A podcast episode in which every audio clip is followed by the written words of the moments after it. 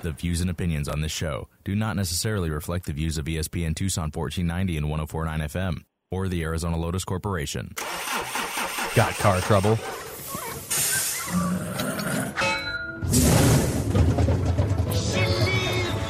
Now's the time to talk with Jerry on the Simmons Car Care Shop Talk Show.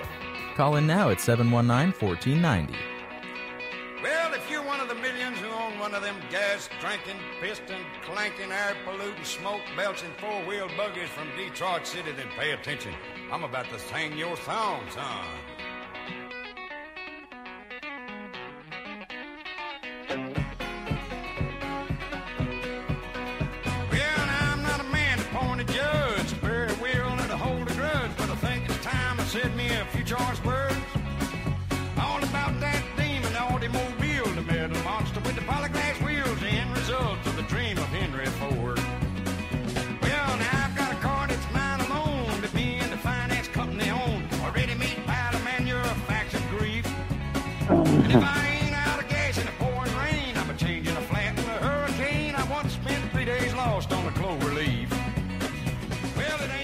Good morning, Southern Arizona, and, and the rest of you out there in cyberspace. Welcome to the Simmons Car Care Shop Talk Show right here in beautiful Tucson, Arizona. ESPN.com, 1490 AM, 104.9 FM. I'm Jerry Simmons, your host. Along with me, I think, is Mr. Jim Mooney from Frontier Towing for all of your towing needs. Jimmy there? Good morning, Jerry. Good morning, everybody out there in cyberspace. Hope you're having a good Saturday. Hopefully, it won't too be too much rain today. What do you mean too much rain? Where, too much where's rain. the super Oh. safe Saturday? Oh, super, I was a lot of working Oh. a little late last night. I forgot. Super Safe Saturday today, folks. When I'm on the radio, it's Super Safe Saturday. Means slow down, move over, drive safe, be very do you- aware of everything that's out there. Oh yeah. Yeah, so what'd you get into last night? Can you share? Oh, it's just it's just uh you know regular tow work breakdown. It just uh unfortunately in my job stuff doesn't break down between eight and five. It, it happens in the middle of the night, so sometimes you get stuck out there working late. So I was I was up a little late working, and it it makes it makes me for a little little uh little slow in the morning. But I'm doing good. I'm doing good. Thanks hey, for that's asking. all right. I'm a little slow in the mornings, but I just blame it on being from the south. I mean, where nothing really gets up and moving out in the country. Uh, you know, you get up at six o'clock or four o'clock in the morning, you wake up at about six thirty. so, well, I'm There glad you you're with me this morning, big guy. You know, um, we were uh, talking about last week, and this this deal with these electric cars.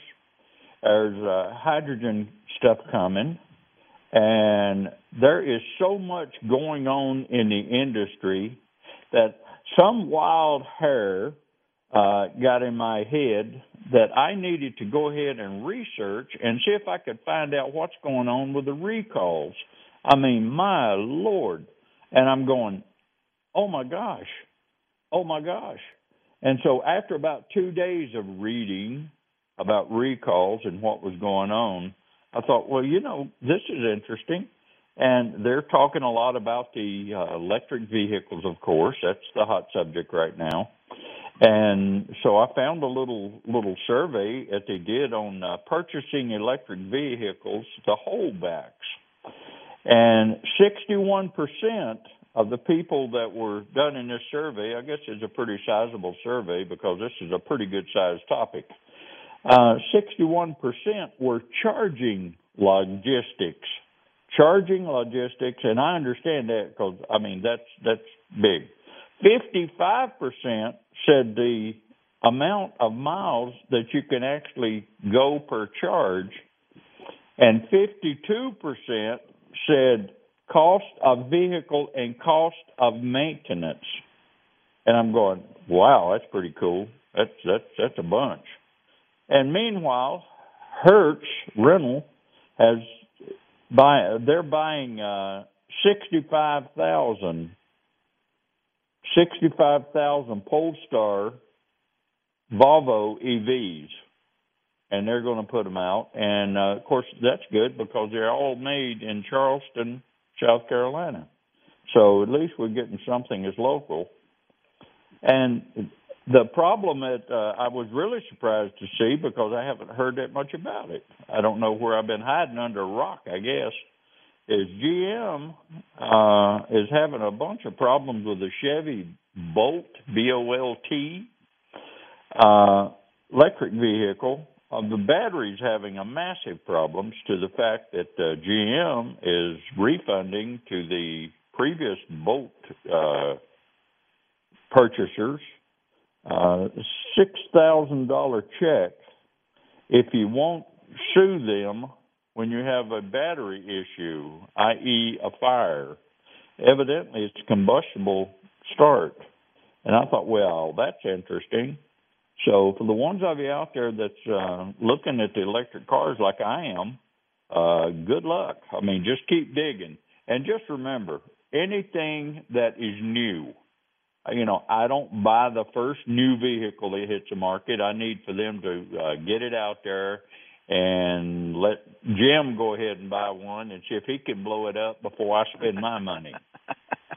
Is that pretty much your theory on this thing, Jim? uh, I guess that's a good theory, Jerry. Let let let Jim buy one first, see if it see if he can catch it on fire. At least you know the the good thing about it is, is if it if it catches on fire and burns to the ground, I can tow it away. So there's there is that plus on the on the sideline. Um, yeah, the the electric vehicle fire is is a really really challenging issue um, whether it's from a crash or just a short or mismanufactured. Those a battery fire on an electric car is really difficult to challenge. And I, the Bolt, I think, had the requirement that you park at 50 feet from everybody else. I mean, I don't know. I guess if you're in Walmart, you'd park at the very end of the parking lot, out on out on the road. I mean, there's no place I know that you can get a car 50 feet. Could you imagine 50 feet at your house? I mean, it'd be in the street someplace. It, it'd be really tough. So these are these are really tough challenges that that people with electric vehicles are facing. That um, and if it's 50 feet away, how do you charge it? That's one long cord that you're going to have hooked up to your uh, to uh, your uh, your charging port. I I have a motorhome yeah. that I hook in, and it's got a, about a 25 foot cord on it.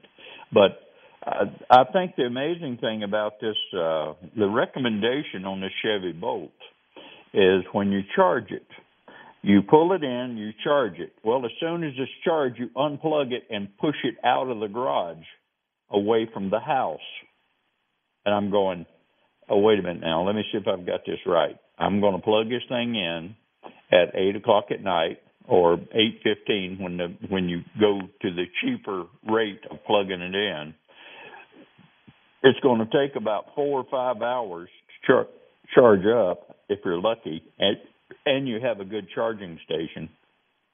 And so eight, nine, ten, eleven, twelve, one, one thirty. What do you got to do? Set your alarm clock one thirty in the morning. Get up, unplug it, and push it out the door because it's charged.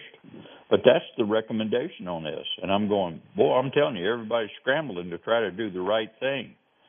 But and that's on electric vehicles. Now the one, the other one that kind of shocked me was the um, Ford uh, Escalade, uh, no Ford Excursion, and the uh, Mer- the other one from Lincoln, Navigator. The Navigator and the Escal, uh, well, the, the two cars, the Ford Excursion and the S, uh, oh, brain fade. I told you it's hard to get going this morning.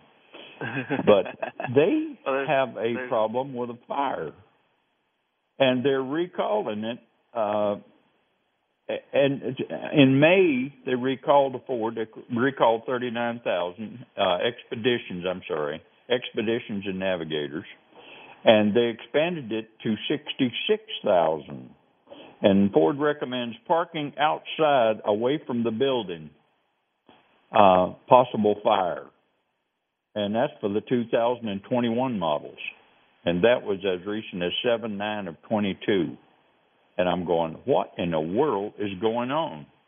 So I'm about as confused as everybody else sitting out there going, what's he talking about? No, this is, this is, I researched it and it, it showed up on three or four different places, so I guess it's got to be legitimate.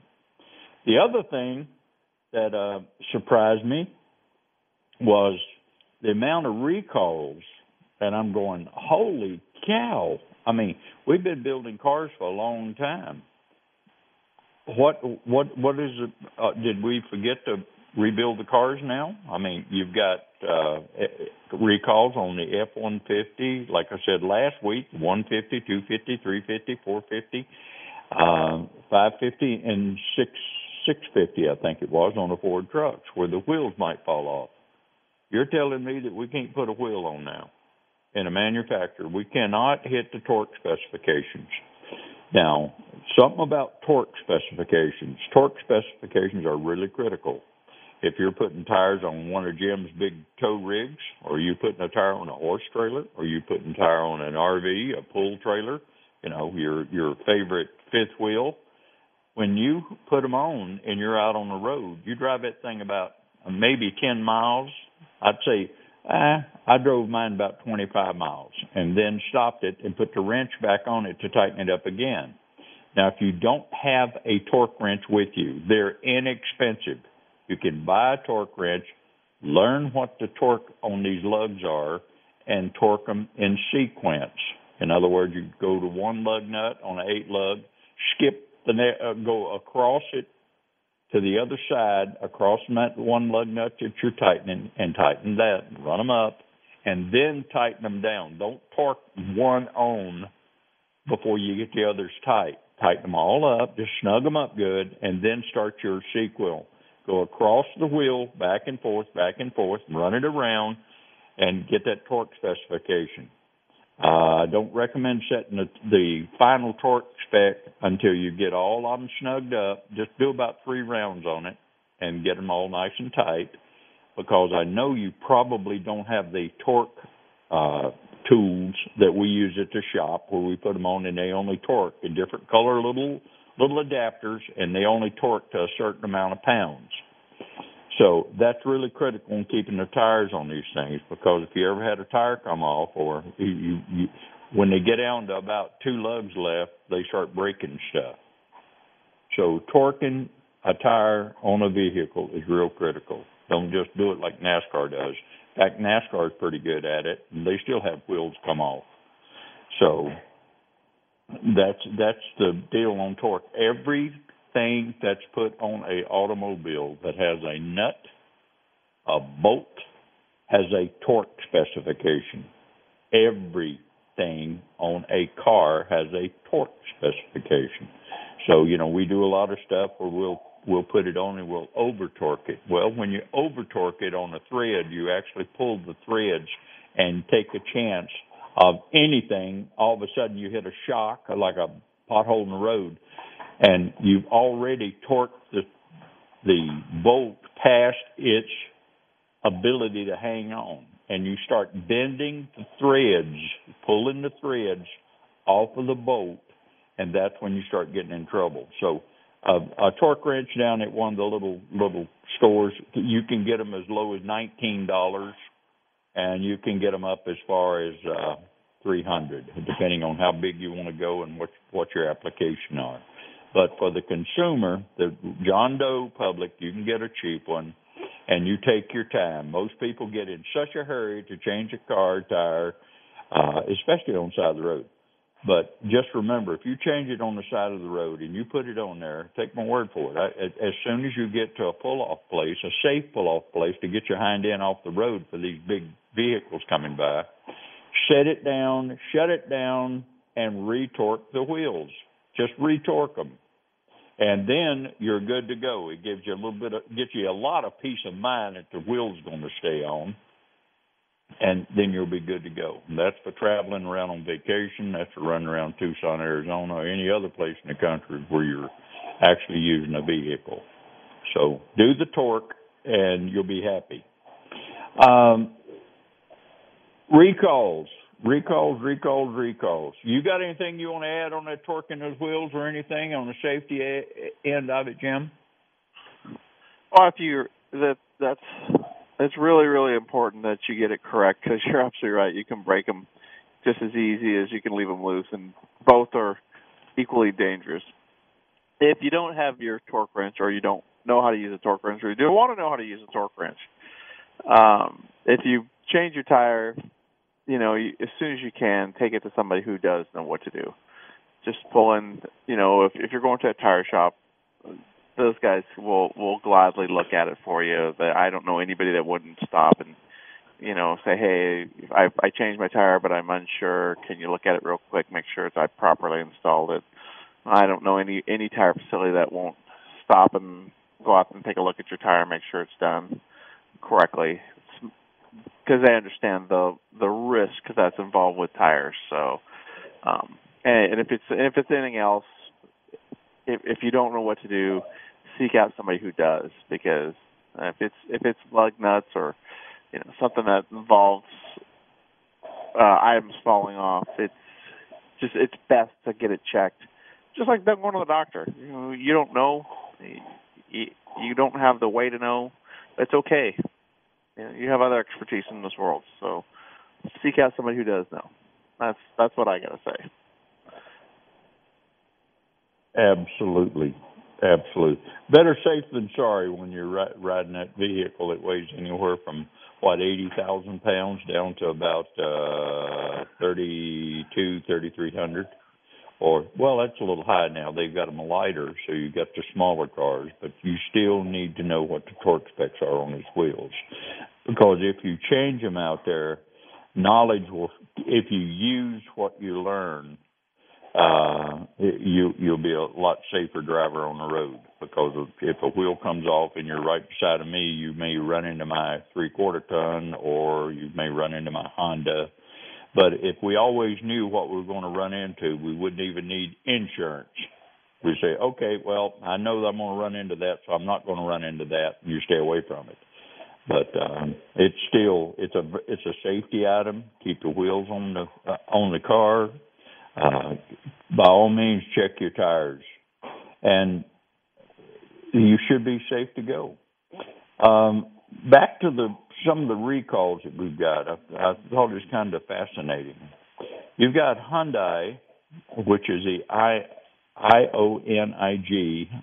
I, I don't even know really how to pronounce it special, but it's a hybrid. I, Onyx, like I O N Onyx, but it's a hybrid, and uh, there's a recall on them because they fixed the fire risk. And it didn't give me a year on that. Uh, I will give you a place to go find this stuff out after I get through with this little blurb on this. Nissan Frontier and Titan pickups recalled due to rollaway risk. Okay, rollaway risk means that the parking pole and the transmission is probably not hanging on. So you want to uh, get that in if you own a Nissan Frontier or Titan pickups. Uh, recalls, you, you need to call the National Highway Transportation Safety Authority with the VIN number, and it's Nash NHTS as in Sam A VIN the emblem pound dot com and check and find out what you're doing. And I'm going, my lord, you know this this thing's got so many vehicles on them. And by the way, over 30 to 35 percent is what the guesstimate is, if my memory serves me correct. Uh, people are driving with active recalls on these cars. Now the Takata airbag is still going so you've got that recall still going, and a lot of people are not paying attention to that. But you need to make sure if you get a notification in the mail on a recall, you handle that because notifications in the in, in your mail or you hear it on TV where they've recalled them, recalls are a safety item. Technical service bulletins just tells you, all right, technicians, here's a heads up. This the, we've noticed this many problems showing up on this particular vehicle. That's a technical service bulletin. When they send you a recall, it means that we have found that the National Highway Transportation Safety Authority has found this to be a safety issue, and it will be fixed for free at the dealerships. So that's the reason you watch all this stuff. But you look at 2022 Ford Broncos and Rangers. They're recalling them because the windshield could detach. The windshield could detach. I mean, we've never put a windshield in a vehicle, so now they're making them so the windshield could detach. What's going on? Don't know. But it's something to keep in mind if you're buying these little forty-five thousand dollar Broncos and Rangers. You know, get it checked out. Um, Nissan has recalled Nissan has recalled 323,000 Pathfinder SUVs over hood latches failures. Now we can put a hood latch on to keep the hood locked down.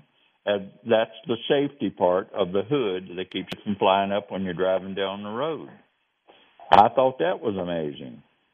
And then, in uh, like I, I said earlier about the Ford recalls, the 66,000 total, uh, recommend parking these uh, expeditions and navigators out of the garage. And you get in and forward and find out what's going on if they can fix them. Uh, I thought it was uh, interesting, you know, a lot of scuttlebutt on alternative fuel vehicles. Uh, propane conversions, that's been around for a long time because I used to do the dual fuel system. Brian Fuller did the dual fuel systems on propane or gasoline on cars. The problem we had then was the the infrastructure for filling it up with propane, and that still is a little issue.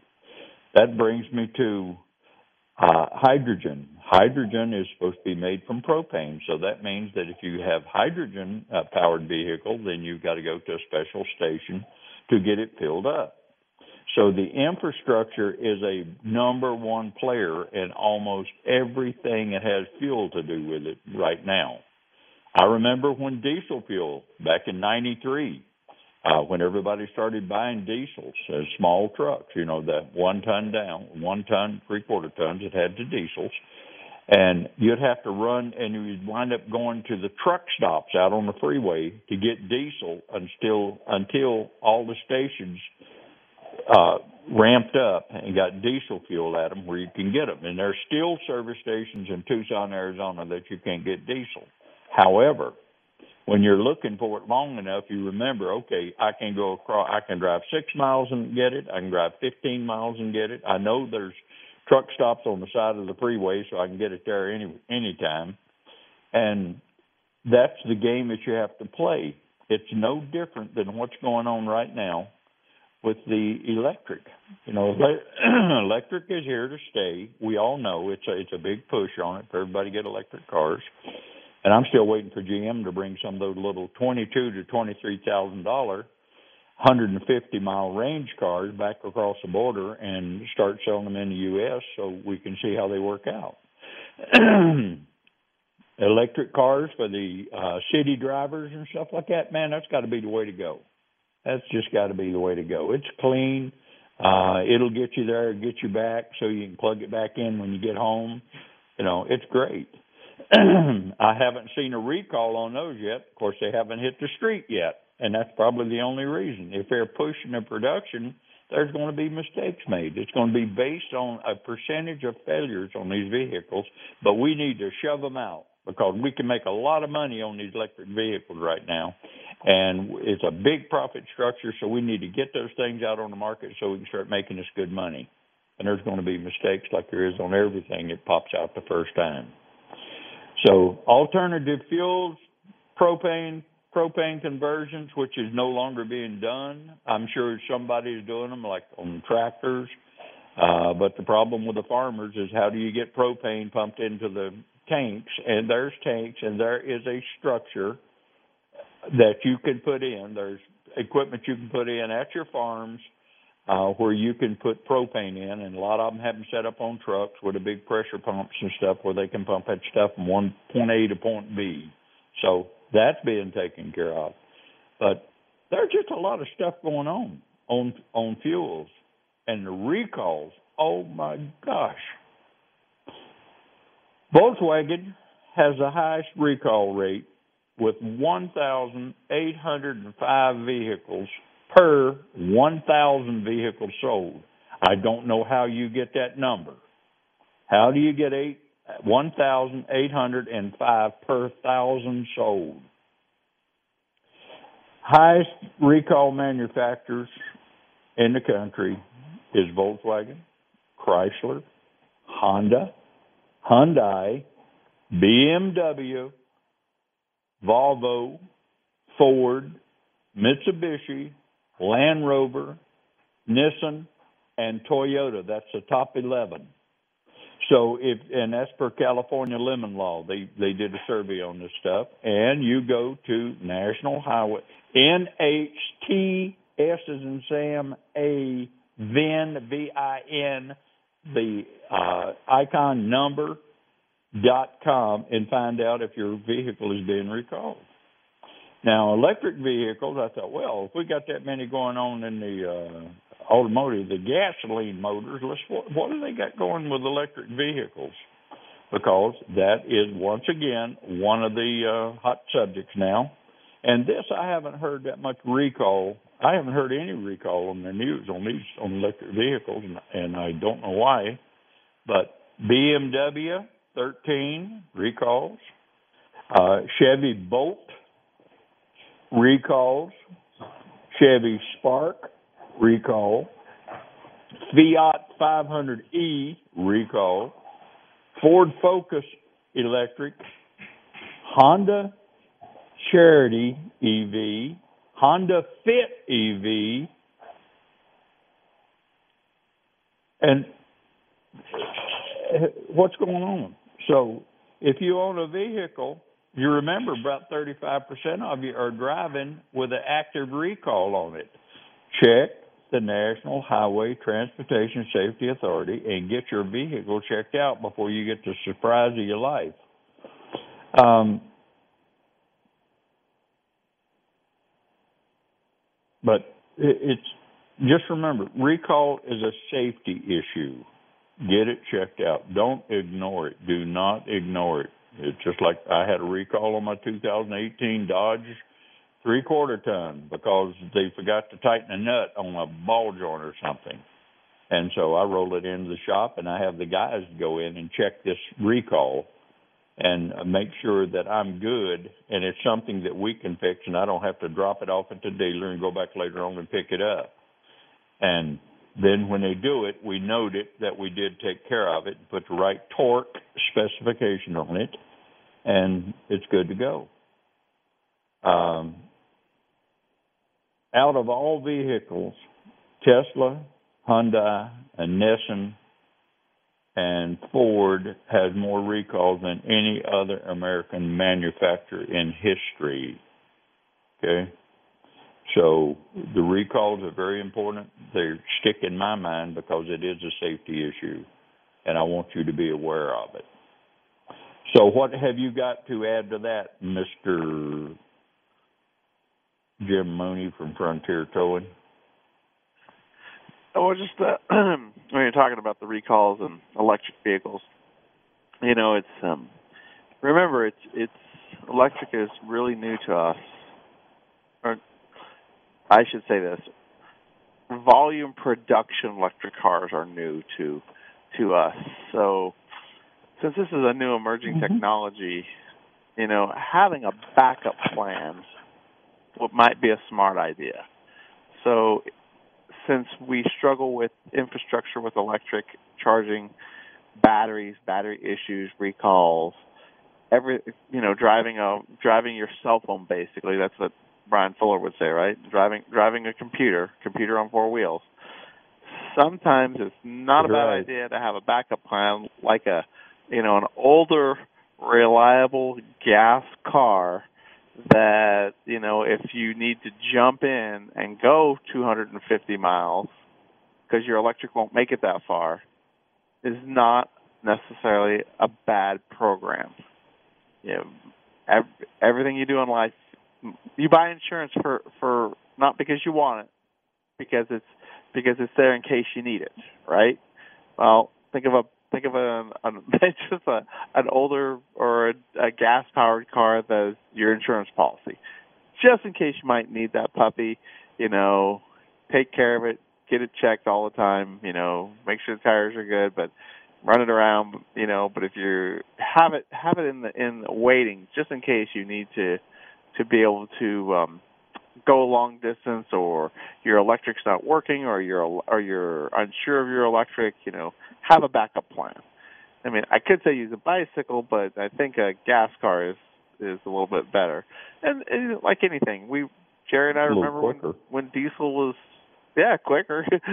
remember and I remember when the diesel market we talk about this all the time when the diesel market came into into being, you know, in the late 70s when gas was like it is now and diesel was the savior at that point. point and you know in the late 70s early 80s yeah. diesel was the saving grace everybody ran to make diesel cars just like we make electrics now it was exactly the same there was the oldsmobile cutlass ciera with a with a 350 chevy in it that was converted to a diesel motor i'm sure jerry can tell you the stories of of crankshafts laying on the ground from the from the the trial and error of the diesel car that you know blew up. I remember it. I remember it vividly. it's it, but because we were trying, you know, to overcome a a a rush to a situation because we knee jerk react to it, we developed these these new programs. That's right. And you know, what has it taken us? Forty years to get to diesels where they're when, really good now. You know? When when that when that uh, General Motors motor turned out to uh, they used a uh, uh, Buick three was it a Buick three Oldsmobile 350 because it had a bigger crank in it, and they convert they rushed it and converted it over to diesel, and that motor was so weak it destroyed the diesel sales for General Motors.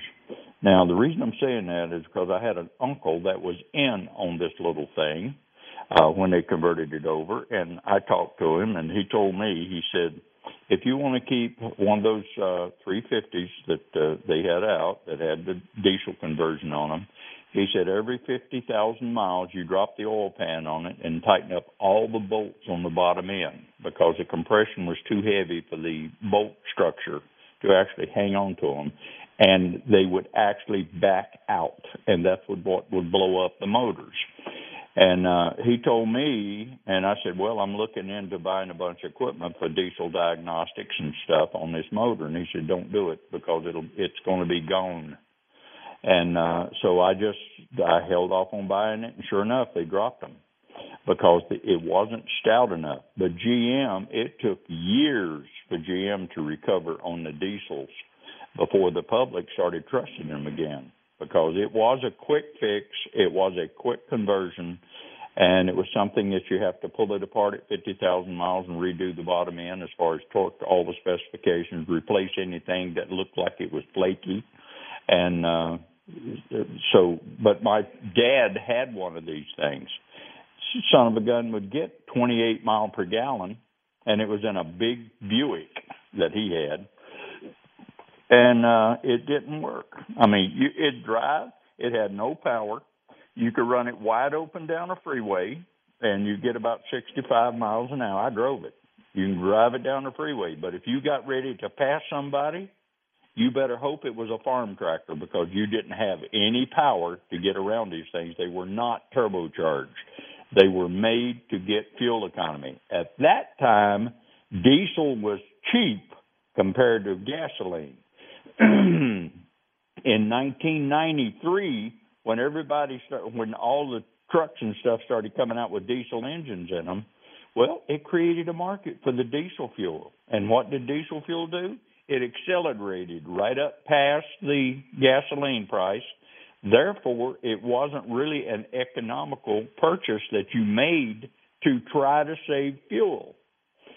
And then it same way with the dual fuel conversion that had propane. Propane was about 60%, 70% the cost of gasoline at the time dual fuel was very popular. I hired a guy from New York to fly into Tucson and sent my guys to school on it at the shop. We closed the shop, we went to school on it. And so, and it worked. The biggest advantage of doing the dual fuel conversion with the propane is commercially, the guys that were losing a lot of fuel because of Oklahoma credit cards, by the way, that's a garden hose, um, it stopped that instantly. And that was the big savings that my commercial guy told me that the benefit of having the propane on it. They can't steal the propane. And uh, I thought, well, that's pretty cool. But propane accelerated in the cost, right up there, just a little bit, all, about equal with gasoline. But propane gets about 17 to 20 percent less fuel mileage than gasoline, which made the propane more expensive than gasoline. If you take the theft out of the gasoline, uh, it just uh, it you know it that's what happened with the dual fuel conversion thing which I thought was pretty cool because I had a Chevrolet 350 with it uh, converted over, and I sent my truck to the drag strip. They said, "Oh, you lose power if you're running propane." Yeah, one tenth, one tenth speed in a quarter of a mile, and I sent it out there with a guy that runs drag cars, and he run it through, and then he'd convert it over, switch it over to gasoline. He reset everything to run optimum on gasoline. And then when you switch it back to the propane, you set it up to run optimum on the propane. And it was like one tenth of a second or something like that in a quarter of a mile. So yes, it has the power, but it also uses a lot of fuel. Uh, alcohol, same way. Alcohol, you know, they're talking about, well, I've already mentioned it. They've got as much as 15% uh, alcohol in this, uh, some of the fuel mixtures back east, and it comes with a blue handle on a pump. They haven't got them all set up yet, but they're pushing the propane on them. And so, uh, or alcohol, and alcohol historically burns, on a race car, it burns almost two to one gasoline and in order to get the same power out of it. It does run well, but uh, there are a few things that go with it. One, the operating temperature of the engine needs to be around 212 to get the optimum out of the propane. And so there was a problem. You'd have one race car running full uh, alcohol, like my son was, and then you'd have the other guys running racing fuel. Uh, and Wade's would burn down twice as fast. So uh, on a race car, for the people that run in race cars, you know that if you're not carrying the same weight load on the back end of that car in that fuel tank, it changes the setup on the car. So he'd run like a like a scared dog for the first half of the race, and then his handling would start going away because of the fuel weight. Everything started to shift.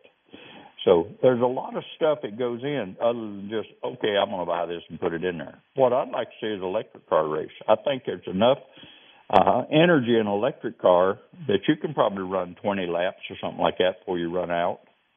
But that, uh, you know, they run diesels as race cars. They had very good success for that. And I think uh, in some of the vehicles that they're running, they still have diesel powered race cars and successful, but it's not popular. It costs a little bit more to build them, more to keep the RPM up on them, and so that's what's going on in that in that high performance field.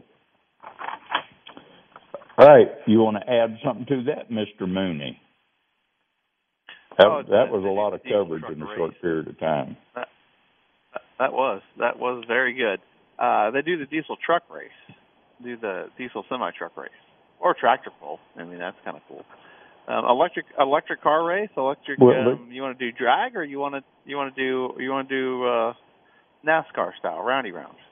And if you do roundy round, you know, I guess Well- the, the trick would be how fast can you refuel your car if you want to, or and and then what what um, modifications do you get to make to the electric motor to make it overdrive to overdrive it basically?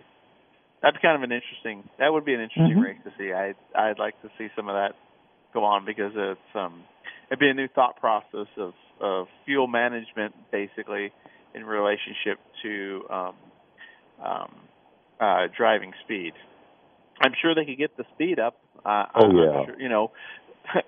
so I guess the next question is, how do you put a restrictor plate on a on an electric motor, Jerry? do you do that? I'm not sure how you. I have no one idea, but but the the one thing that kind of surprises me is most people don't understand that electric motor. Uh, all you have to do is watch a Tesla go down a drag strip against anybody, and that thing is quick as lightning. And so you you take that thing down, but it's one time. If I I want to see because NASCAR they're they're they can roll into a pit. Their time's going to be about nine to eleven seconds. Eleven seconds is long now. Putting fuel in it, changing four tires, and going. If you have an electric vehicle and you pull it in, um, I mean, how how how what's the even with a 440 charging station? I just don't see how that thing's going to. I mean, you now you're up to uh, what 25 minutes minimum on a charge to get that thing back out on the street, back out on the track. So that's going to be interesting Well, what- when you get what- that infrastructure worked out. But for for the ones of you do don't know. NASCAR is a. Go ahead. Well, what you do is, in so today we fuel a car on quickly. What you do there is you'd have a hot swap battery. So imagine you know, like on the back of your drill, you pull it off and you slap a new one on and go. You'd you'd have a hot swap battery replacement program, where you pull the battery pack, slap a new pack on, and and you're on on with the program. Then your fueling is is left at the at the track at at the pit area, and part of your your Mhm. racing performance would be how fast can you charge the battery because for example let's say you're given because at the currently you're given x many gallons of fuel to run and if you're not if you're not um if you don't have a fuel management program you run out of fuel before you finish the race correct that's that's the current procedure Mm-hmm. so if you Right. so if you, if you have three, let's say you have three charged batteries, and then you you um you have a hot swap program where the guy pulls yanks the battery and slaps a new battery on, and he, off he goes. Now you're going to recharge your your your your depleted cell. You know the technology would be so how do we charge it quickly? Do we cool it? Do we heat it? You know, do we overdrive it with with do we you know do we surcharge it with with high voltage? You know, that would be that would be where racing could really shine in electric vehicle technology to where it would actually bleed back to the consumer. The electric the race guys have figured out how to efficiently and quickly recharge an electric battery and then um that would drive battery technology to the point where like um accepting high voltage charge or accepting recharge done on done on multiple platforms or multiple charging ports or charging multiple cells individually. Um, there's a there's probably a a, a method in there that that the race guys could really add to the electric vehicles um, uh, environment that we've created today. Whereas you know because they'll because race guys will figure stuff out. That I mean just let's just face it right now. You give them Yeah. a program and a problem, they're going to come up with a solution. It's what they do. They're really good at it. And if they can roll out there and say we can do this and this and this, they push a lot of information back to an OEM or back to a, a battery manufacturer and start asking questions. How do we do this? How do we do that? And then that's how how real big strides are made. At least that's how I think it's done because I've seen a lot of race Right. guys invent a lot of a lot of interesting tricks and techniques that actually come back to the OEMs that benefit us, the general public. Absolutely. Well, it's a test track for the car manufacturers. Uh, you know, uh, Chevy, Ford, had, Chevy, Ford, and Chrysler used to be involved real heavy in it. and that's back when they took a car out of the manufacturer or the manufacturers give them a car and then they would modify it or they'd race it and then they'd start modifying it with a constant feedback to the dealerships or the or the OE uh, the manufacturers GM Ford Chrysler they'd feed this information back and that was a test on the engines and the performance cars that they thought they had then the race circuit made it better by reporting back to them. But when you got a car that you can put on a drag strip and it's a combustible engine and that thing will has 10,000 horsepower. Somebody has already tested it and figured out how to get 10,000 horsepower out of it. When you take a NASCAR and put it on a track and run it for 500 miles, at anywhere from eight to about almost 10,000 RPM on a rotating assembly and it stays together. That is some pretty good engineering by a lot of people involved in engineering. And I, I just I, I find this amazing. But that's the reason our vehicles are are the engines and stuff are a lot stouter, is because they've already shot it out to the guys that abuse them to death, which is a, a NASCAR or a drag strip and they report back and let oh by the way you need to change the size of the bolt on this one rod because it's not stout enough to take the rpm or the compression that's going inside these engines so it's it's just fascinating at what the racing industry has actually done for the automotive industry as a whole because that's a that's a severe duty test and they take this information and make it a little better. Taking this information, made it a little better. I mean, now they're going to have to start telling the uh, manufacturers, okay, this is how you put a lug nut on a wheel to make it stay. this is how you put a hood latch on a hood to make it stay down. You know, it's just amazing what's going on now. But it is interesting to watch. But I'm watching the electric vehicles like the rest of you out there are doing and I think there there is room for electric vehicle. You know, I see stuff on Facebook. It shows a city bus burnt. We covered this last week, and it's electric. Okay, so you have electric fire in a bus. Well, you have electric fire on city buses that are run by diesel fuel. You have the ones that are run by a hybrid that are run part electric and and uh, gas. You know, there's there's going to be fires. There's going to be crashes. It's a rolling computer on tires with a lot of people involved, a lot of tra- a lot of a lot of cars on the road. I think the last time I heard, every family has two and a half cars. Two and a half cars is the average.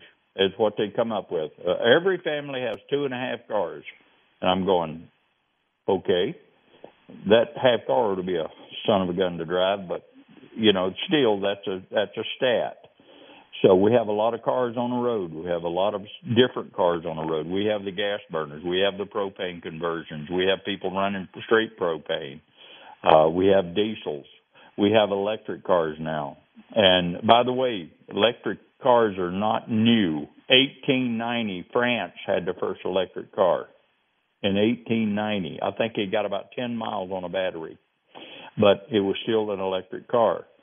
The new uh, everybody keeps talking about we've got new technology. The only new technology we got in these cars right now is computers. Computers control just about everything in a vehicle now, and it's only going to get more sophisticated. They've got everything now from lane change. Whoops, can't do that. You know, they got uh, lane correction driving on the car. Uh, they just and it just goes on and on and on. They are a computer on wheels, just like Fuller was saying, just like I've said numerous times.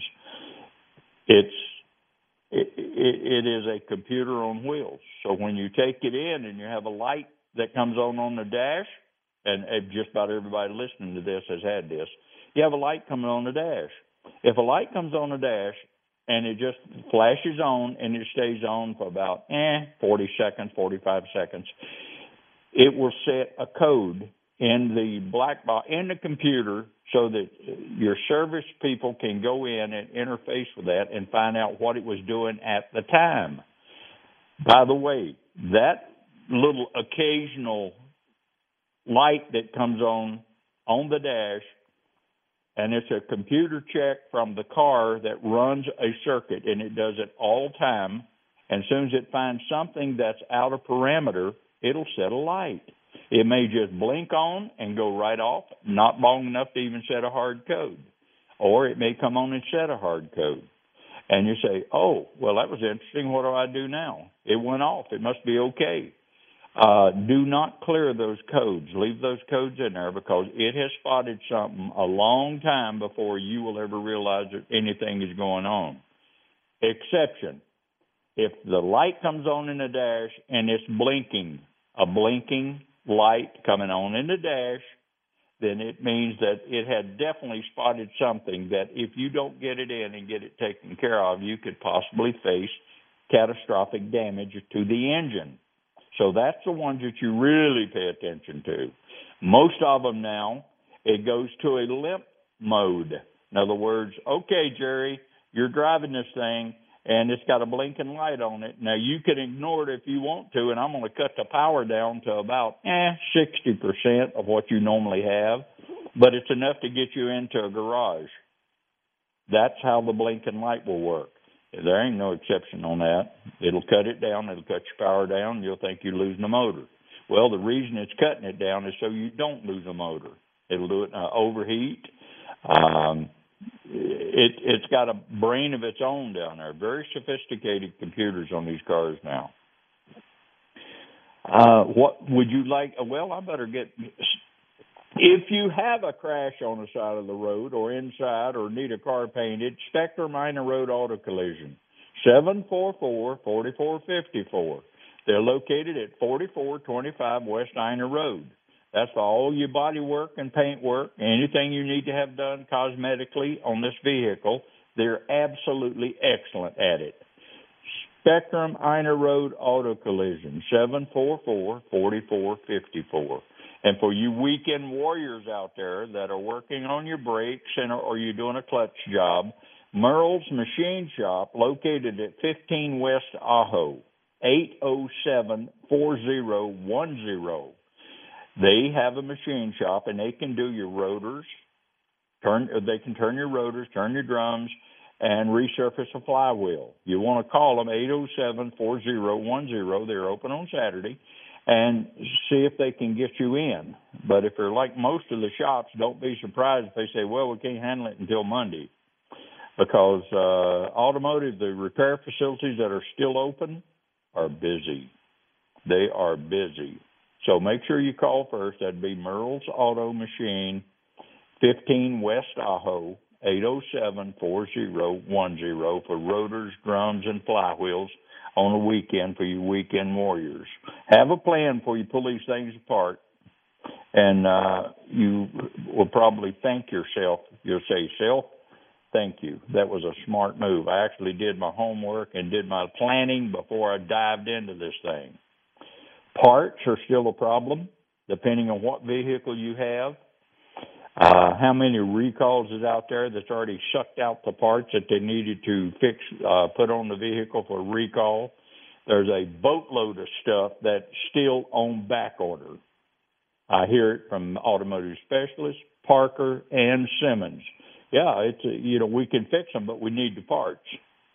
And oh, you can't get it for about well, there's no there's no time frame on it. That's that's the what they're getting in garages. There's no time frame on when I'm going to have this part available. And these guys are scrambling to try to get your vehicle back out to you. So it's not that they're lazy. It's just the fact that trying to get the parts is not what it used to be. And COVID 19 changed a lot of vendors, aftermarket manufacturers. Now people are getting parts just to get a part. Some of the quality controls on them is not as good as the others were, but we don't have a choice. We don't have a choice. We put it on there, hope like heck, put a guarantee on it, hope like heck it runs, and then hope that by the time it fails, we'll have an upgraded part of something. It's kind of like a, a diagnostic chart on a car. It says replace with known good part. When you can't find what's going on, it'll it'll take you down and say, okay, we think it's this. replaced with known good part. If the rest of the diagnostic procedure hasn't come up with the exact part, this is probably what it is. So replace with known good part, and that's for real. So experience in a shop, the volume that these guys get involved with, uh, that's in.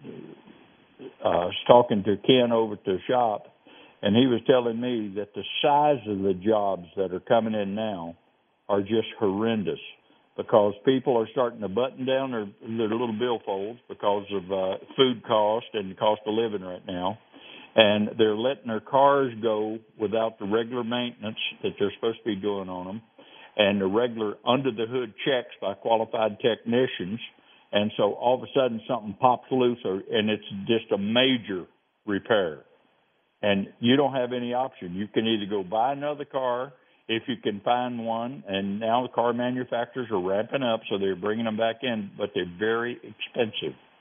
And so people are still hanging on to them, saying, "Okay, what's going on? We're in a little inflation problem here. Uh, we got a little recession going here, and so what do we do?" And this is only the fourth recession that I remember going through, or fourth complication since I've been in business, and I've been in business a long time and I've seen it. I know what's going to happen. Uh, I know that people are buying little gas misers now. They're they're buying their little little cars. They're going to drive them until the fuel. Of course, fuel prices are coming back right now, uh, coming down a little bit right now. Of course, we do have an election coming up, and that's what normally happens. It's not just who's in the office; it's what happens at that time of the election, and who's in the office. It, it doesn't make any difference. Okay, right now. It would have made a difference if they hadn't shut down the pipelines, but it didn't. It is. They hand you lemons make lemonade. So that is what I have to say about the fuel, uh, the cars. The maintenance program on your car is more important than it has been in the history of automobiles in the last probably 25 years. You need to make sure you have a preventive maintenance program in. You need to make sure that you're taking care of that. When you go out and you buy a little used car because it's a gas miser and you got $22,000 involved in it, buying a good little car and you say, okay, I really like this because now I've got good fuel economy and uh, I'm not having. I'll park my great big truck in the backyard, and then when the fuel prices come down, then I'll pull it out uh, then you got to wind up taking it to a garage, depending on how long you've had it set there. And then here comes all the fluid changes. Here comes all the inspections. Because normally, when you park those things in the backyard, you haven't done anything to them, and you decide it's cheaper to buy a little gas miser than it is to fix what you're actually driving, which is proven that you're going. If you keep that vehicle, you're going to drive it. You're going to wind up fixing it after the fuel prices come down to where you feel comfortable on it. For the people that are parking cars, make sure you put a Sta-Bil or a uh, something to preserve the fuel in them. Just like when you park your boat after the open season, put make sure you run that uh, fuel saver inside that tank because it'll save you a lot of grief if you leave it set for six months or eight months or even if you're driving a vehicle and it has gas in it and you decide, okay, well, I'm not going to drive it as much. Well, that fuel starts to uh, disintegrate. It it loses ingredients in the fuel, and so what you want to do is you you put a fuel saver in it.